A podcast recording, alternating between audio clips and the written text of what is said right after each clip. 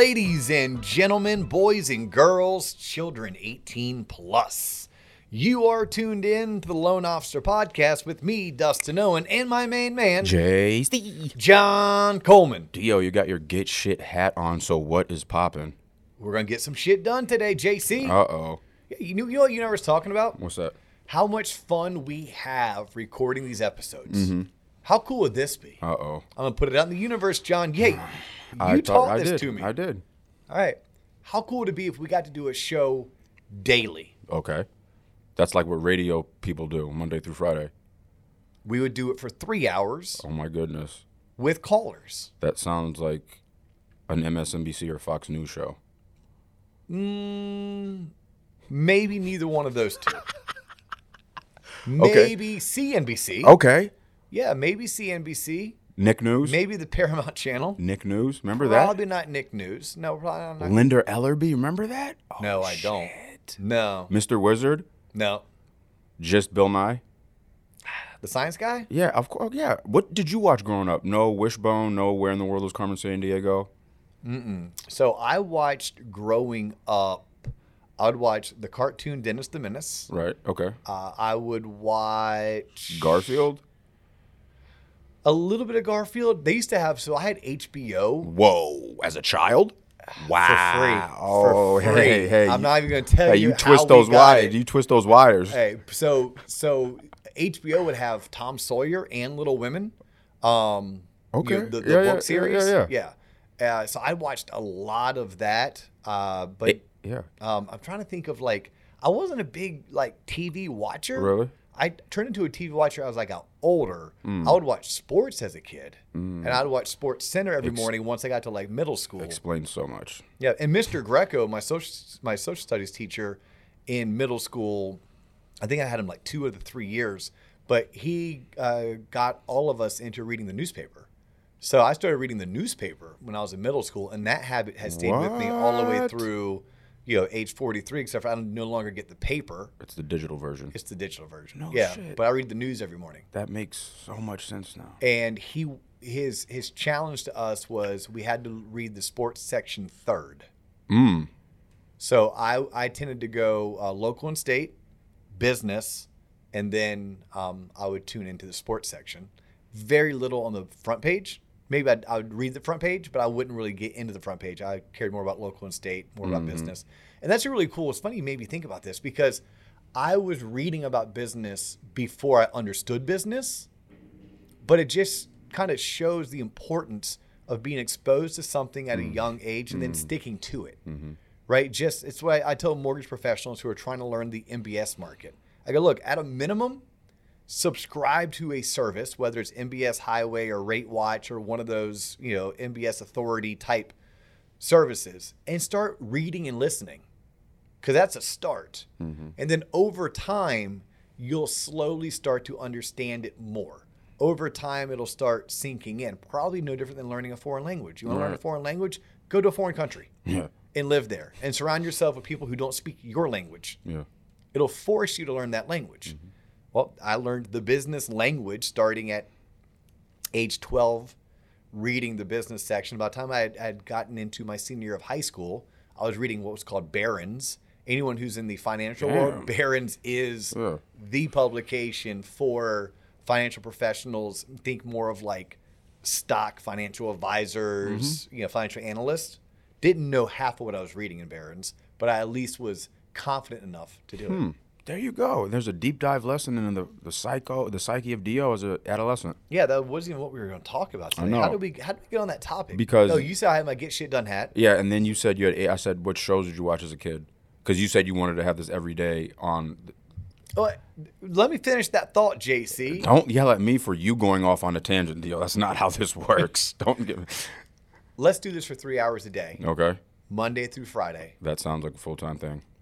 Well, Be can, can you not find somebody who wants to publish and, and produce it? I'll do can it. Can you? I mean, you're going to publish it too? I mean, I think publishing that is what costs money. We need somebody oh, gotcha. that is actually going to front the money mm. that says, yeah. I'll take, yeah. Yeah, let's do this. Okay. Let's get these two dudes in front of a national audience of millions. I th- oh, oh, yes. Let's start yes, local. Let's, with the ability to call in. Okay. With the ability to call in. Go big or go home, right? That sounds hella big. Yeah, because think about today's episode, right? Today's episode, we are going to talk about a topic that somebody may think, oh, that's very mortgage specific. But is it? Because I think if you're a homeowner, you probably should want to learn or hear what we're going to say. Probably could affect you. If you want to buy a house in the next twelve to eighteen months. Definitely going to affect you. This is going to affect you. If you sell homes for a living, you're being impacted. If you finance homes for a living, you're being impacted. If you're one of the dozens of industries mm. that are supported by real estate. Oh, yeah, you're going to find out. This is going to impact you. So we call ourselves the Loan Officer Podcast. Our mortgage friends specifically, mm-hmm. y'all want to check out the loan officer podcast dot com, or because we are affectionately called T L O P by our fans. If you love what, what we what we do, you are a T L O P er. For life. T L O P stands for the Loan Officer Podcast. It's pretty simple. So our other web address is T L O P online dot com. Check us out. Become a freemium member. If you really love what we do and you want greater access and better content, then pay the twenty-five bucks a month and become a premium member. Well said, Dio. Today's oh. episode is brought to you by this beautiful painting that I dug up from behind my desk. Yes, because you wanted to keep it clean. No. No, I don't even know who painted it. I have a guess. I have a guess that this is my buddy Brooke Buley's painting. Okay. That Brooke had given to his now ex-wife, mm. who used to be a loan officer, who worked out of this office. Mm. And I have a feeling that it's probably been in my in my office for the past three years because I was supposed to give it back to him. Looks like something he would paint at the Whiny Winch in a mall. He may have painted this at the Whiny Winch in a mall. I do know that Brooke, who's this like tough Ugh. hunting, fishing guy, I'm pretty sure he majored in pottery at the Florida State University. That's a major? It was at least back in the nineteen nineties when he was there. Go Seminoles. So, so nonetheless, this is uh, yeah. maybe Brooke's uh, work of art. It oh. could be his ex-wife's. We found it underneath a mm-hmm. piece of furniture in my office yep. and decided, you know what? It should be uh, today's centerpiece. Centerpiece. And it's my job to find out how this correlates to today's episode, which is... The Purge. Right, because a lot of people are going to have some free time in their hands so they can enjoy sunsets like this. Possibly. Maybe. Or we're going to talk about a topic that um, needs some sensitivity. Right. It needs probably less humor, and it needs to be addressed because it is what it is, and we're not the type of people that are ever going to back down from the truth. Mm-hmm. And this is a very pretty picture that would remind many people of a happy place, and for, for many people, they're going to have to go out and find their happy place. All right. Because this right here, this picture we're talking about, that if you're on YouTube, by the way, please like and subscribe and share. Like, subscribe, share.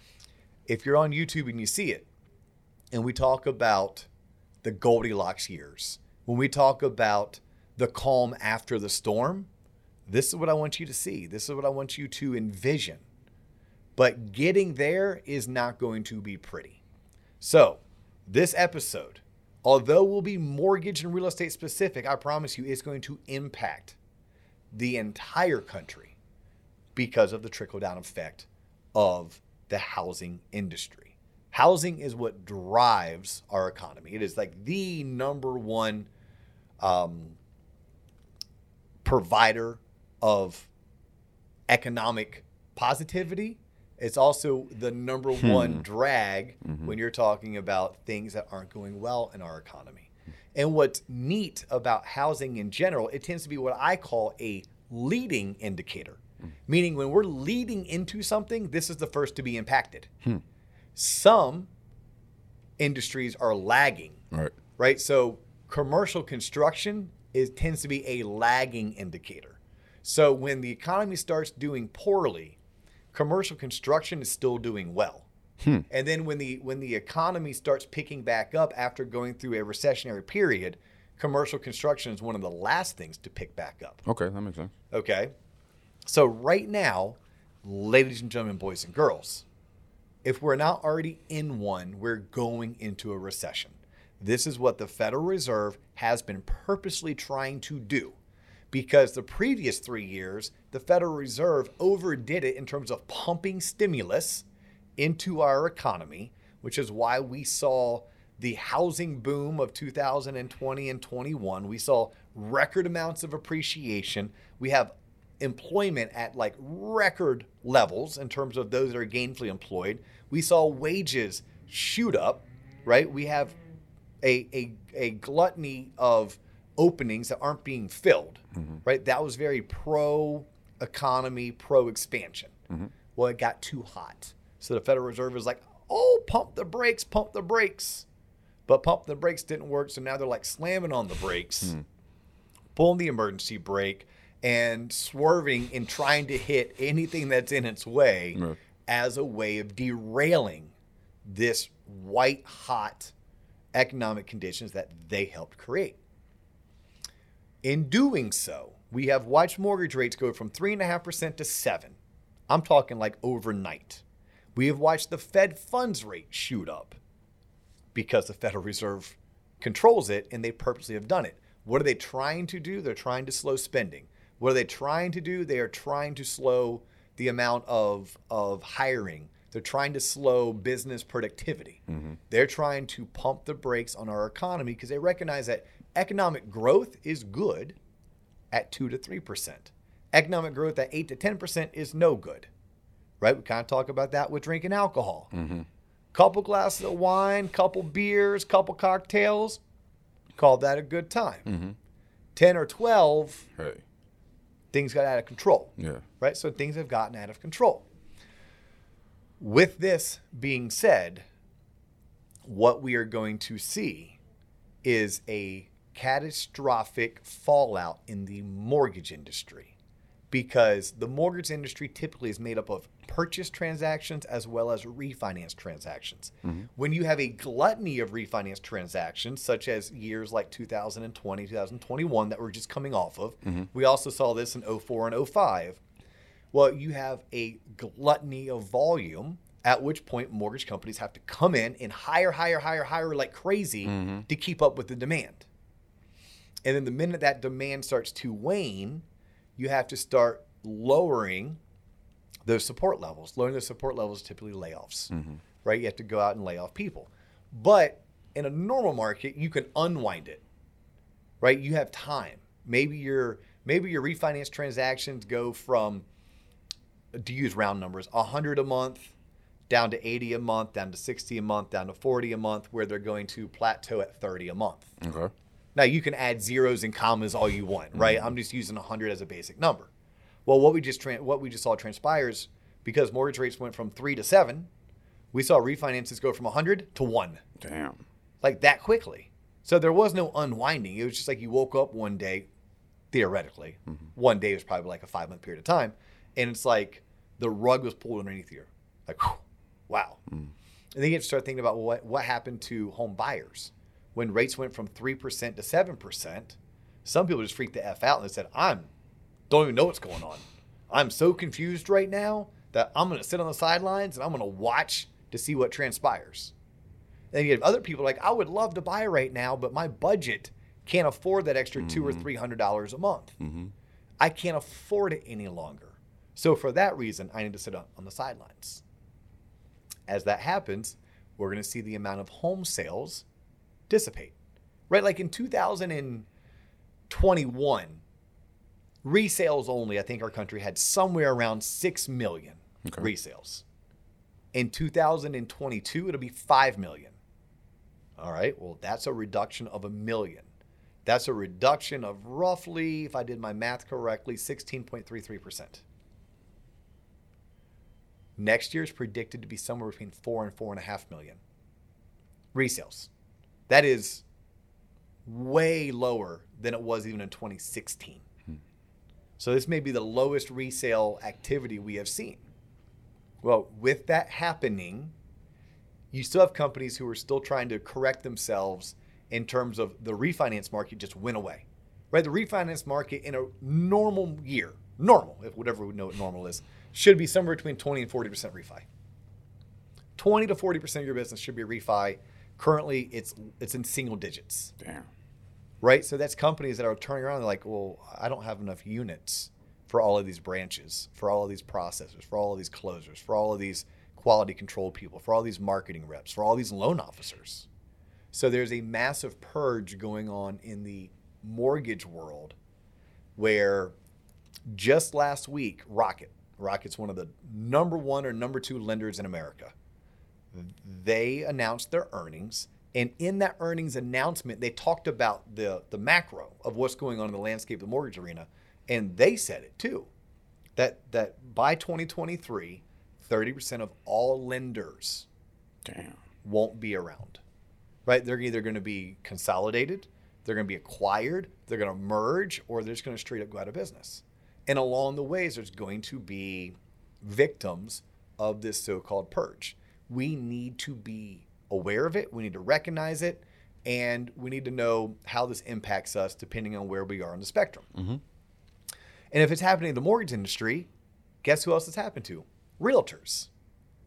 If they're, if we go from five million mm-hmm. or I'm sorry, six million to five million and five million to four and a half million, that's less units being sold for the same amount of realtors. Like, I look at loan originators because I know these numbers. I think I looked it up. I, in fact, I know I looked it up. If I remember correctly, there's something like two hundred seventeen thousand mortgage loan originators currently in the United States. Okay. In two thousand sixteen, that number was closer to like one hundred forty-five thousand. Mm. So that's a big jump in just five or six years.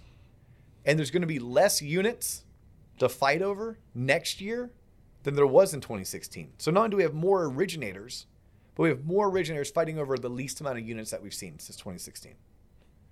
Ooh, hmm. That tells me something has to give. What's going to give? The number of originators needs to drop. Mm-hmm. It just does.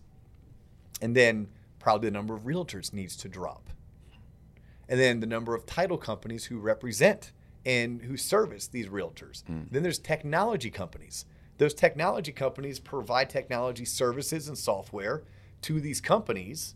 Well, if there's less of them, there's less people buying your product, which means you're selling less product. If you listen to our last episode about running a successful lemonade stand, mm-hmm. you know in order to be successful, you have to have more money coming in than you do money going out. Mm-hmm. You're going to have to look at your expenses. So yes, there is a big purge coming our way. We have to prepare for it. It's going to happen. You can't, like any other storm, you can't stand in its way. You can't prevent it from happening. But what you can do is go in with the proper preparation. And maybe that's what people get out of today's episode. Okay. It's like, hey, look, this is coming. I think I did a decent enough job of explaining like why, why it's yeah, going right. to happen, right? Why is it happening? Because mortgage rate shot up to seven percent. Okay, what does that mean? Is a housing crash coming? Hell to the no. Should I repeat myself, John? Please do, because it seems... Because this is recorded. Yeah. So if I'm wrong, hey, egg on my face. Ask You ask me the question. I'll take a sip of water. Are we headed for a, re, uh, a housing bubble? Hell to the no. Meaning... You're asking me, is there a, is there a housing bubble, yeah. and is the bubble going to burst? Yeah, are we going? Is it going to burst? Nope, nope, nope. Will we see appreciation stop in its tracks? Sure, I hope so. Could we see appreciation stop in its tracks for the next two years? Sure, I hope so. I think that would be good. I think that would be healthy. Could we see homes come down in value by ten to fifteen percent? In some markets. Sure. I hope so. Why why do you want that? Why would that be a good thing for homes not to appreciate?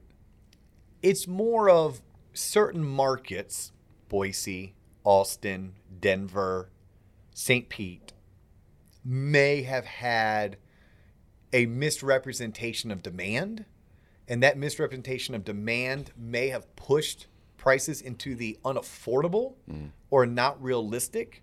And it just needs a slight correction. Gotcha. Not a bubble burst, not a free fall. Look, at the end of the day, we still do not have enough units mm-hmm. for the number of adult human beings that need shelter. People need shelter. Whether they, they rent it or they own it, they need shelter. And when I'm renting a home that's a three-bedroom, two-and-a-half-bath, fourteen hundred square feet, in the outskirts of the greater Orlando area, and I'm paying two thousand dollars a month to rent that home, mm. and I could own something for maybe twenty-four hundred dollars, at which point I'm gaining appreciation. Part of that payment is principal reduction. Mm-hmm. If I can afford it and I'm comfortable with where I am in my in my job, in my employment, I might as well own. right? People have to do one or the other. You can't live with mom and dad forever.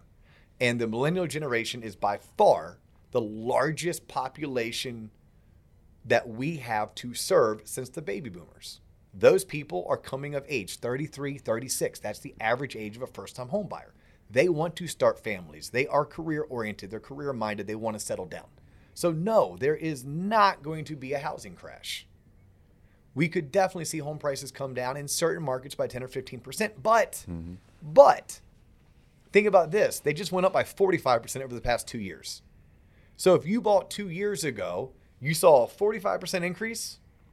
And then even if, even if you see a fifteen percent decrease, you're still net positive thirty over mm-hmm. three years. Right. thirty percent increase over three. I mean, hey, high five. You did nothing. Right. You did nothing and made thirty percent on your money. And in fact, you made more than that. That's what I love about real estate. And we've done plenty of episodes on this, so I won't go down this rabbit hole too far. But I want to remind people that you bought a four hundred thousand dollars home that you put ten percent down on. So you put forty thousand dollars down. And if that four hundred thousand dollars home is now worth five hundred thousand dollars, mm-hmm.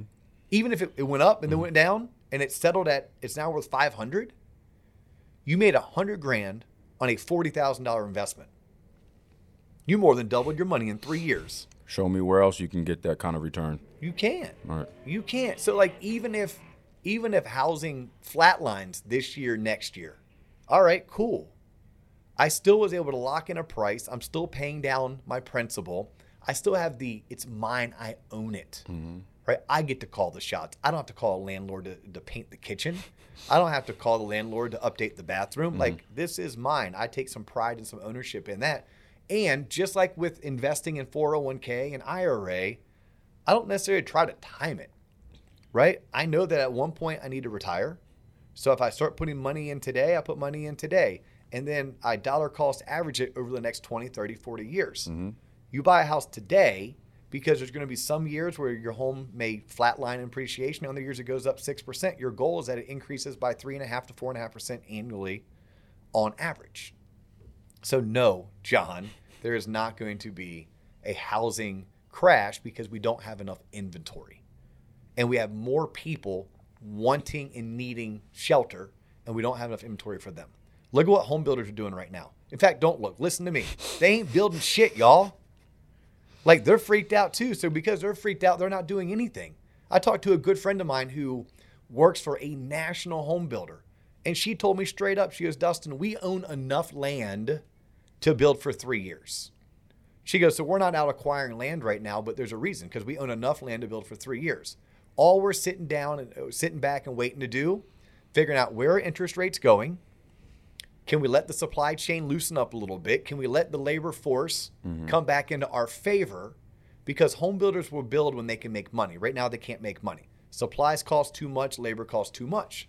So as we see things normalize based on what the Federal Reserve has done to pump the brakes mm-hmm. or crash land this S O B, right. then what we'll see is unemployment go from three point five percent to five point five percent. I know it sucks talking about more people being unemployed, but it's good for the overall economy, right? Like, it sucks when a mortgage company has to lay off twenty-five people. It sucks. But you know what doesn't suck? The six hundred forty other people who get to stay employed and provide for their families, right? Because that's why that move was done. That mortgage company who just laid off twenty-five people, they didn't do so to be spiteful or hurtful or, or terrible folks to the twenty-five. Mm-hmm. They did so because they're looking out for the six hundred forty. We need those six hundred forty people to be, to be able to come to work and work for a profitable entity, because we learned from the Lemonade Stand show, if you're not profitable, you go out of business. All right. We owe it to those six hundred other people, right? So it sucks knowing that unemployment is going to go from three and a half to five and a half. The good when that happens is things become more affordable, because we learned about supply and demand. Mm. When there is more labor supply, then builders can contract that labor at a reasonable cost. And that cost then gets passed on to the buyer, mm-hmm. which allows them to build affordable housing. Mm-hmm. And as they build more affordable housing, the more people can come off the sidelines. As home builders build more housing, we won't see what happened in twenty twenty and twenty twenty-one when home prices were going up by fifteen, twenty-five percent a year, when in order to get a house, you had to offer ten, twenty, thirty thousand dollars over the appraised value. Like, that wasn't healthy. We don't want that. So although a purge is coming, please understand it's for the greater good of the economy. What we're trying to get to is what we see in this picture, right? A beautiful sunset, mm-hmm. clear blue skies, right? We're trying to get to what I call the Goldilocks years. Yeah, that's right. Everything is just right. Mm-hmm. This is where we have, we have, by the way, you want inflation. You want it at two to three percent, not at eight or nine percent, because inflation means growth. So you want, you want wage growth. I don't know if you want wage growth at ten percent a year, but you definitely want wage growth at three percent a year. So there's certain things that you do want, you just don't want too much of it. Mm-hmm. I want one or two old fashions. I don't necessarily need or want twelve old fashions. Right. Right, taking it back to something that people understand. So now what to do? What to do? I, I'm going to tell anyone and everyone, control what you can control. It's your attitude and your effort.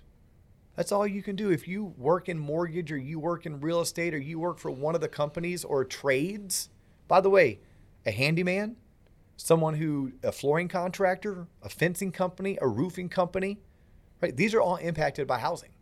These are all impacted on the, the, the greater dynamics of our economy. Home Depot and Lowe's. Hmm. Are people more willing to invest in their home when they're gainfully employed or when they're not gainfully employed? Right? So, like, th- this has an overall impact. This episode, and just like this show, isn't just for mm-hmm. mortgage and real estate folks. It's, no, it's for everybody. Like, everybody should be understanding what's what's transpiring. But it's deeply going to impact mortgage folks and real estate folks. And then we'll start seeing the trickle down we talked about mm-hmm. earlier in the show. We are a leading, so we're going to lead us into the recession, but we're going to lead us right out too. Hmm. Right? We are the piper. All right. So following what's going on, the you'll start seeing already, we're, we're seeing mortgage companies go out of business. We're seeing massive layoffs. Like, every time I open the news, someone, one company's offering. So we are leading the way, guys mm-hmm. and girls. But please know that we're going to lead the way out.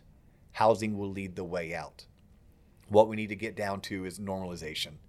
We need to get a normal amount of people in our industry, a normal amount of, of mortgage companies, mm-hmm. and then a normal amount of, of supporting companies. Mm-hmm. We need some consolidation. We, we we need some people to potentially shut down their doors and, and, and sell off the, the good parts to other companies that have more longevity. And some people, unfortunately, are going to have to find new careers. The good news is, it's still a pretty decent job market out there, mm-hmm. right? There will be opportunities to flex your entrepreneurial spirit and turn turn your skill set from mortgage into something different, into a different right. into the, uh, a different trade or a different um, industry. When do you see this? If there's a date you you know you could call the win. When do you see this kind of normalization actually happening? A couple months, couple years, if you had to guess. Midsummer. Oh, okay. Midsummer is my conservative guess. Now, I'm an internal optimist, John. You know right. this about me. Yeah. You've watched me roll dice, and although oh, yeah. the odds say there's a one in thirty-five chance that, that my number's going to come, right. I still bet it like it's a one hundred percent chance. Right. I would love to see the turn happen in February. And now the turn, again, we're going to see this in mortgage and real estate before the rest mm-hmm. of the country sees it. Because we've been, the rest of the country, by the way, we've been dealing with shit since about May, right? So we're in November. So we're six months into this already, and y'all ain't even sniffing it. Y'all not even paying attention, yeah, right? You're not even, yeah, you're like, what, huh? What the Who? Hell? What? Yeah, yeah. yeah. No, there's a party going on. I'm like, not a party you want to be a part of. yeah, right. But yeah, there's a party going on, and we've been a part of this. Yeah. Yeah. So if you guys are six months behind, and I'm telling you that we won't even start clawing and dragging and pulling ourselves out of this hole until about mid-February. That's what I hope. Mm-hmm. I hope it's mid-February when we in mortgage and real estate can see the turn. But mm-hmm. it's going to be a slow turn. Mm-hmm. I think for mortgage and, and real estate, by by midsummer, nah, man, we got rates back at the five and a quarter, five and a half range. Home builders who've been, who own all this land are starting to build on it okay. because home builders will start building when their cost to borrow is cheaper, when their cost to labor is cheaper, and when their cost of supplies is cheaper. That becomes cheaper as our economy goes into a recession. we haven't yet deemed ourselves to be in a recession. And a lot of that has to do mainly with the labor market. The labor market is very strong. The labor market is propping up our economy. But we're starting to see some signals. We're starting to see some cracks mm-hmm. that that's not transpiring. Um, and the Federal Reserve is trying their damnedest to drive us into a recession. The only question is, is it a crash landing? Is it a bumpy landing? It's not going to be a smooth landing. Let's go for bumpy and not a crash. Mm. And then along the way, yes, there are certain markets, maybe Denver, Colorado, where home prices do come down by ten or fifteen percent. If you couple that with rates coming back down from seven to five, then all of a sudden, those mm-hmm. people who've been sitting on the sidelines who are still gainfully employed, like, I mean, five percent unemployment is not terrible. I mean, it's ninety-five percent of people are gainfully employed. Right. Then it'll allow them to say, you know what? I feel more comfortable. Because so much of it is also consumer sentiment, hmm. right? So much of, of the consumer behavior is based on how they feel. Oh, hey, I feel good, right? My company just did their their, their round of layoffs. Our mm. earnings report came out. We're sitting pretty. My boss sat down with me. He he or she made me feel really good about my place with, with the company. I just saw the home I've been watching in the neighborhood is actually sixty grand less, and mortgage rates have come back down. I'm still thirty-six. I'm still married, mm-hmm. and my wife is still pregnant with twins. I still need a place to live, mm. and I think we'll we'll start we'll start experiencing that full blown mid June. I think we're out of our recession by twenty twenty-four. Okay. Right, like like that that would be my prognostication based on all of the reading I do. Look, I'm not a smart person, at all, at all. So anything that I'm spitting, please know it's me regurgitating. But it's me regurgitating after reading numerous articles and studies and white papers mm-hmm. and trying to to feed the information to y'all the best that I understand it and in a, in a manner that it makes sense to you. So we talk about home price appreciation. I said flat. Why'd I say flat? Because of the five studies I read, some were bullish and they said, oh, homes are going to appreciate by two percent this year. And then the worst was very bearish and it said homes are going to depreciate by four percent. Mm-hmm. All right, so just say flat. Right. Let's just say flat. Mm-hmm. And it's going to be geographically um, specific as well. Right. Right? There's definitely going to be pockets. And usually those pockets are the ones that got the hottest. Right. We'll also have the most quote unquote bubble-esque opportunities. Mm-hmm. But I don't think a bubble as like a all-encompassing bubble. I think it's John and his wife paid thirty thousand dollars over appraised value for their house in two thousand twenty-one. Mm-hmm. So that five hundred thousand dollars house, they paid five hundred thirty thousand dollars. And now that home is worth four hundred seventy thousand dollars. Okay, well, on paper, you're down sixty grand. On paper. By the way, you don't realize a loss until you sell the asset, right? If I bought a stock today for one hundred dollars a share and it goes, goes down to eighty, did I lose twenty bucks? Not yet. Not yet. On paper, I did. No different than if I bought Bitcoin for one hundred and it went up to two hundred. Mm-hmm. Did I make one hundred dollars? Not till I cash out. Right. So your home, you should have bought with three, five, or seven years in mind. Mm-hmm. It's less about like what I buy it for. It's more about like what do I sell it for versus what I bought it for. Right. But in your scenario, if it went from being worth five hundred to four hundred seventy and you overpaid for it, yeah, you quote unquote, if you, if you had to sell it, you'd lose sixty grand. All right, but you're not going to turn around and sell it tomorrow, I wouldn't think. You shouldn't have to. Now, if you get laid off, if right. you get transferred, sure. Right. Like you, you could find yourself in right. those situations, and those those will happen. Like that will happen. Mm-hmm. It's okay. By the way, we also have like record low delinquencies.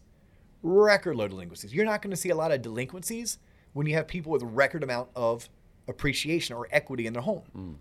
So like people like, oh, the housing market's going to crash and people are going to lose their job and we're going to have all these foreclosures. I'm like, no, you're not. If the housing market crashes and it goes down by ten, twenty percent, most people still have equity. Mm-hmm. And if that person also lost their job, they have equity in their home. They can sell their home. They can take the equity and go live off of it. All right. Even if they don't have a job, even if they have to go living with, with their with their sister or right. their brother, mm-hmm. they still have money because they cashed out. Question. So like that would be like the worst case, and right. I don't see that happening. Right. But what I do see happening, mortgage industry is going to consolidate by thirty percent. That means three in ten people won't have their same job or even a career in the mortgage industry in the next one hundred to two hundred days. Like that's just happening. Hmm. And we haven't spent enough time. I'll come back to your question, but I want to get this point across. Y'all, I feel for you, right? Like I do. All we can do is control we can control our attitude and our effort. What I ask of you, those that are gainfully employed, what's your attitude like when you come into the office? Are you even coming in the office? If you're not coming to the office, you might want to consider it. Statistically, I haven't seen many people who have shown through statistics, through K P Is, through numbers, that they're more productive working from home. I haven't seen it, right? Whether it's how many files you underwrite, how many files you close, how many files you originate, how much more profitability you bring to the company. Very few, if any, can show me tangible numbers where it's like, I used to produce X when I came into the office. Now that I work from home, I produce Y, and Y is a better number than X. So I'm going to tell you, control your attitude, control your effort, come into the office, and make sure if you're in a department of ten, and in your mindset, three and ten are going to be gone in the next one hundred to two hundred days, don't be mm-hmm. ten, nine, or eight. If given the opportunity to be graded on a rubric or some kind of a K P I metrics, don't be ten, nine, or eight. That's all you have mm. to do. Make sure you're the best at what you do. You should want that, right? You should be the one who brings the most value. I'm going to go back to Louis Val Saint, one of our first episodes ever. And he talked about being an intrapreneur, not an entrepreneur, entrepreneur. You work for somebody else, but you bring immense value to your organization, both in revenue or in expense reduction, whatever you can do to help your company make more money. If that's you and you have a great attitude, and you're coming to the office, and you're giving your full effort, I believe you're always going to have a career. Now, that might not be a career with the same company because there's certain things you can't control. If your company gets acquired, if your company merges, or they just straight up go out of business, you are going to have to go out there and hit the job market. And I promise you, it's going to be the worst job market you've ever experienced if you're a mortgage professional. Period, end of story. So then it's like, well, what do I do? You kind of work your network. Right? You, if you were one of those indispensable people who was found in a in a rough place, find out where the loan officers, because they're the first people to get employed. When this happens, your good L Os will always have a home. Mm-hmm. I lived through this, boys and girls. Like, I was a loan officer in two thousand seven and two thousand eight. I watched three of my employers go out of business, and every time they did, my phone rang off the hook. Recruiters wanting to get a hold of me. They're like, oh, your your your ship your ship just sank. Come join ours. And I went over there, and then that freaking ship would sink. And then again, it was rinse repeat for two yeah. years. Yeah. I'm thinking we have five to seven months left. Five to seven months. oh seven, oh eight was worse. This won't be that bad. Hmm. But we have five to seven months because we do have to right the ship. If you are a loan originator who is newer to the career, you're trying to enter this career, I still stand firm. This is a hell of an industry. I love it. It has done so much for me as a person and my family that I'm eternally, eternally grateful to the industry. But it's hard to land a job when you don't have a book of business or experience. And it doesn't mean you shouldn't try. It just means you need to try harder. You need to outthink, outwork, and out-network. So the jobs that you're looking for, you probably won't find on LinkedIn. You probably won't find on Indeed. You're going to have to get out there and get in front of mortgage professionals who run mortgage branches, get to know the leaders, get to know the hiring managers, and then give them your value prop. Why you? Why are you worth the risk? Why are you worth the time? Why are you worth the opportunity? And make it to where they can't say no to you. So that means you have to get out there and network. You have to find out, where do mortgage people hang out? What Facebook groups are they a part of? What events are they attending? Mm-hmm. What happy hours? What what um, industry functions? And go there on your own dime, and then be prepared to jump through their hoops. Some of their hoops may be, hey, John, I want you to go home and I want you to write a, a list of one hundred people that you're going to call the minute I hire you. And you're going to tell them about your great career opportunity, and you're going to ask them if they're looking to buy a house, sell a house, or if they know people who buy and sell homes for a living. Because you want an introduction, right? These are some of the things that hiring managers may make you do. If you want the, the job opportunity bad enough, you should take it. And why is now the best time to get in? Because everybody's getting out, whether they're getting out on their own because they're just not surviving, or they're going to be forced out. You want to be buying when others are selling. Right? You want to be greedy when others are fearful. Mm-hmm. You want to be fearful when others are greedy. This is a time to get greedy. And you're getting greedy in terms of taking market share. There's not a whole lot of business to be had, but there's a ton of market share to be to be taken. And that is also the mindset of the seventy percent who are going to survive, who are going to grind it out, who are going to make adjustments to their business models, mm-hmm. the seventy percent, y'all should be excited. Not excited that thirty percent are going to be out of the business, because that's not fair to them, but excited that it's a time to be greedy because everyone else is going to be fearful. All right, I think I got that point across loud and clear, and I wanted to make sure that that part was known. You did have a question. Do you remember it? Yes, I do. I had crossed my fingers like you taught me, so I wouldn't forget. No, I'm just curious, as as a, as far as the industry grows, is if housing is hurting and less people are moving into homes, does that mean, like, in the rental market, like, people who own rental communities are just crushing it? Is that, like, a correlation? Yeah, rents, uh, rental rental companies are still crushing it. Okay. I mean, people need housing. Right. Now, we are starting to see some of that subside. Like, like rents have been Astronaut. skyrocketing yeah, yeah. as well. Yeah. Right? The same home that rented for sixteen hundred dollars three years ago is renting for twenty-one hundred dollars. Why is that? Because people need places to live because of supply and demand. Now, there are a boatload of apartments being yeah. um, built.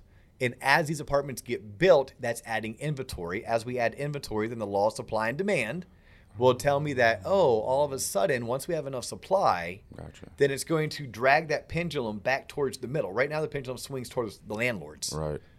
If there was a gluttony of inventory, then all of a sudden we would see rents drop. Again, I don't see rents dropping per se as much as subsiding. And then in, in other markets, maybe where they got out of control, right. they'd come back down. Okay. Yeah, but everything comes down to supply and demand. This is every reason why we did that episode on Life is a Lemonade Stand. Right. Because if you can understand the simple dynamic of supply and demand, you can understand how world economies work. Right. For my mortgage folks out there, I feel for you, right? Grind it out. Put your blinders on, your heads down, right? Control what you can control, your attitude and your effort, right? That, that goes for sales and operations. Right? Make yourself invaluable to your organization, hmm. to all of the, the, the supporting cast members, the crew, right? The vendors out there. Like, you know, I, I wish everyone the best of luck, right? I hope you see this as a phenomenal opportunity for you to grow as a professional, mm-hmm. understanding that growth typically only comes through painful moments, never necessarily through glorious moments. Right. It's very hard to grow when everything is going your way. It's very easy to grow when things are, are not going your way because it forces you to make adjustments. It forces you to change your behavior. It forces you to p- potentially change your landscape, change your view, change your location. And that's what we have coming our way over the next ninety to one hundred days. And it's probably going to bleed into most of next year for the rest of the country. Mm-hmm. Understand, though, this is a well-needed storm that is going to clean out the debris, right? That's, that's going to force us to strip down, rebuild, and hopefully when we build, we build it back better and stronger. And that goes for any company, any organization, any team out there. Not going to hide from the fact that it's going to be a little bit painful, that it's going to suck, that there's going to be casualties along the way. That is what it is, but it's going to happen whether you put your head in the sand or whether you stick your head straight up and stare down the throat of the storm. Right.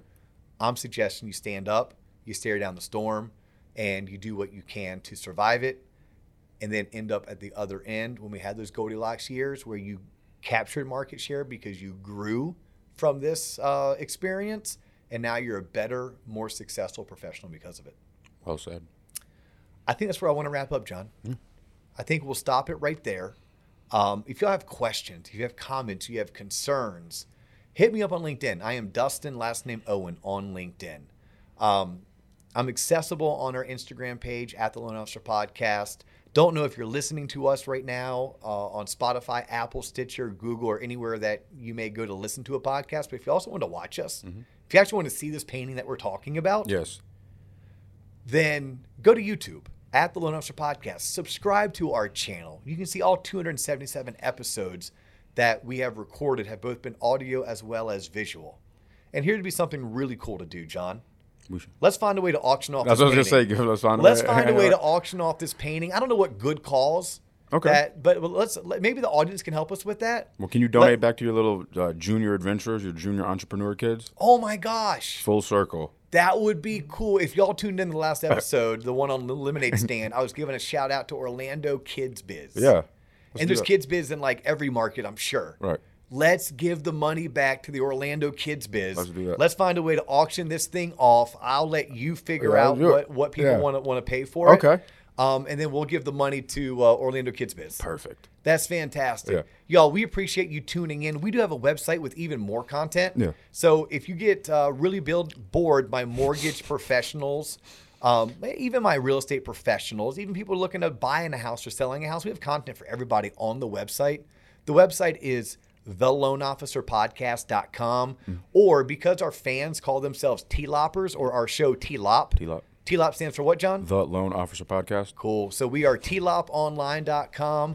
Uh, go ahead and, and join as a freemium member. But if you want the really awesome content, if you want to be invited to uh, – some Zoom monthly meetings that we host for our premium members or access to our message board, we're going to ask you to, to sign up for premium, give us a twenty-five dollars monthly donation, at which point you can cancel and quit anytime you'd like. Anytime. But um, we thank you. We thank you for tuning in. We thank you for checking out the website. We thank you for sharing, liking, commenting. And uh, maybe for those interested, you're going to um, uh, bid on this yes, wonderful, wonderful painting. painting. And uh, we're going to donate all proceeds to uh, Kids Biz Orlando. He's John Coleman. I'm Dustin Owens. All the time we have for today. We will catch you on the next episode.